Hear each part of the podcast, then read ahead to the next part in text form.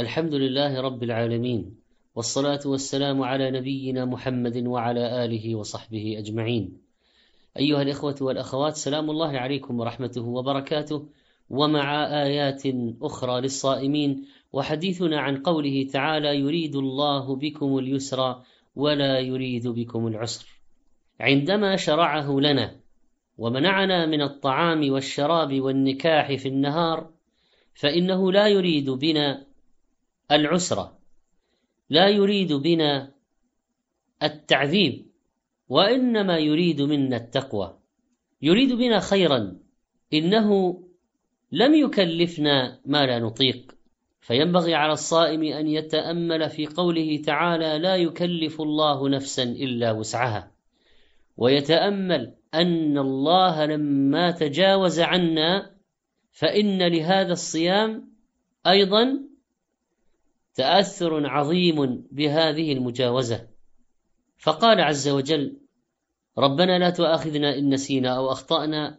ربنا ولا تحمل علينا إصرا كما حملته على الذين من قبلنا. ربنا ولا تحملنا ما لا طاقة لنا به. واعف عنا واغفر لنا وارحمنا. لا يكلف الله نفسا إلا وسعها. لا يكلف أحدا فوق طاقته. وهكذا فإنه لما فرضه علينا لم يفرضه يوما كاملا ولا أياما متوالية وإنما هو من الفجر إلى المغرب. وكذلك فإنه في حال النسيان والخطأ رفع عنا المؤاخذة في الصيام فيحصل من الصائم والصائمة خطأ ونسيان. وتأتي هذه الآية الكريمة يريد الله بكم اليسر ولا يريد بكم العسر. ما جعل عليكم في الدين من حرج. لا تؤاخذنا إن نسينا أو أخطأنا. فخفف عنا سبحانه وتعالى. وقد قال يريد الله أن يخفف عنكم وخلق الإنسان ضعيفا. فنرى هذا في الصيام. ألا ترى أن المريض يعذر بترك الصوم؟ ومن كان مريضا أو على سفر فعدة من أيام أخر؟ وكذلك المسافر. فإذا ثبت بالطب أو علم الشخص من عادته وتجربته أو غلب على ظنه أن الصيام يجلب له المرض أو يزيده أو يؤخر البرء يجوز له أن يفطر بل يكره له الصيام. قال العلماء المريض مرضا طارئا له ثلاث حالات. الأولى أن لا يشق عليه الصوم ولا يضره فيجب عليه أن يصوم لأنه لا عذر له. والثاني أن يشق عليه الصوم ولا يضره. فالأولى لا يشق عليه ولا يضره. الثانية يشق عليه لكن لا يصل إلى المضرة فيكره له الصوم لما فيه من العدول عن الرخصة. الثالث أن يضره الصوم فيصل إلى حد الضرورة فيحرم عليه أن يصوم حينئذ لأنه لا يجوز له أن يجلب الضرر إلى نفسه. وقد قال تعالى ولا تقتلوا أنفسكم إن الله كان بكم رحيما. وقال عليه الصلاة والسلام لا ضرر ولا ضرار. فمن أرهقه شيء مفرط شديد خاف معه على نفسه الهلاك إذا أتم الصيام أو ذهاب بعض الحواس فيجوز له أن يفطر غير متلاعب.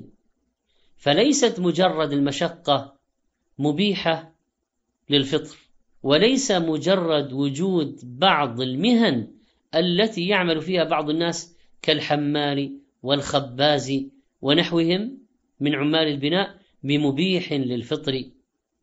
وإنما هي أشياء تصل بالإنسان إلى درجة التلف أو ذهاب أحد الأعضاء أو حاسة من الحواس أو يتضرر فيرتفع الضغط والسكر عنده مثلا أو تصاب بعض أعضائه كالمعدة أو البنكرياس بالأضرار.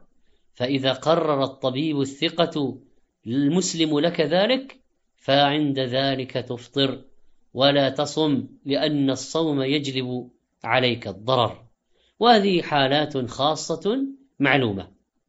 ولكن أكثر الناس والحمد لله يصومون وحتى من له عمل في الشمس والحر فإنه يصوم مع هذه المشقة والطلاب يذهبون للمدارس والموظفون للدوائر وهم صائمون والحمد لله. وأما السفر فإنه يخفف عن المسافر لأن الله عذره سواء شق عليه الصوم أو لم يشق. لذلك قال العلماء لو كان مسافرا في الظل والماء ومعه من يخدمه جاز له الفطر ولا يستطيع أحد أن يمنع عنه رخصة الله فمن كان منكم مريضا أو على سفر فعدة من أيام أخر. والمسافر مخير بين الصيام والإفطار لحديث عائشة رضي الله عنها أن حمزة بن عمرو الأسلمي قال لنبي الله صلى الله عليه وسلم أأصوم في السفر؟ وكان كثير الصيام. فقال عليه الصلاة والسلام له إن شئت فصم وإن شئت فأفطر. فلا ينكر على من أفطر في السفر ولا على من صام.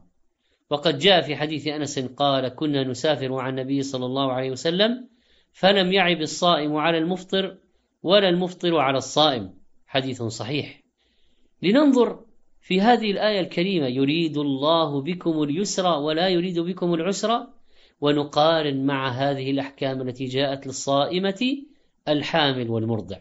قال عليه الصلاة والسلام إن الله وضع عن المسافر الصوم وشطر الصلاة وعن المرضع أو الحامل الصوم. رواه الترمذي وقال حديث حسن. إذا هذه المرضعة وهذه الحامل يجوز لها الإفطار. وليس عليهما إلا القضاء سواء خافتا على نفسيهما أو ولديهما على القول الراجح من أقوال أهل العلم. وكذلك الحائض والنفساء. إذا رأت دم الحيض لا صيام لها وتفطر. قال عليه الصلاة والسلام أليس إذا حاضت لم تصلي ولم تصم؟ وكذلك قالت عائشة رضي الله عنها كنا نحيض على عهد رسول الله صلى الله عليه وسلم فنؤمر بقضاء الصيام ولا نؤمر بقضاء الصلاة. وكذلك النفساء إذا رأت دم النفاس لقد خفف الله عنهما كما خفف أيضا عن هذه العجوز وهذا الشيخ الفاني. فمن كان في حال الكبر قد وهن وضعف فإن له أن يفطر وعلى الذين يطيقونه فدية طعام مسكين؟ قال ابن عباس رضي الله عنه ليست بمنسوخة هو الشيخ الكبير والمرأة الكبيرة لا يستطيعان أن يصوم فيطعمان مكان كل يوم مسكينا.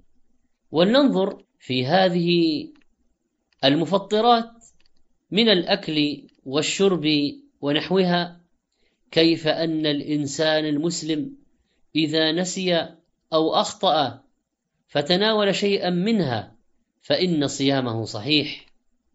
ربنا لا تؤاخذنا إن نسينا أو أخطأنا. وكذلك فإنه قد يتعاطى بعض المفطرات ويجهل أنها تفطر. وقد قال عليه الصلاة والسلام أيضا إذا أكل أحدكم أو شرب ناسيا فليتم صومه فإنما أطعمه الله وسقاه. وكذلك الذي يصل إلى حلقه ماء المضمضة أو الاستنشاق دون قصد فإنه لا حرج عليه. وقد يكون الجو ممتلئا بالغبار فيصل إلى حلقه غبار فلا حرج عليه. إذا هذه الأشياء التي تقع للصائم بغير إرادته حكمه فيها حكم المكره وصيامه صحيح.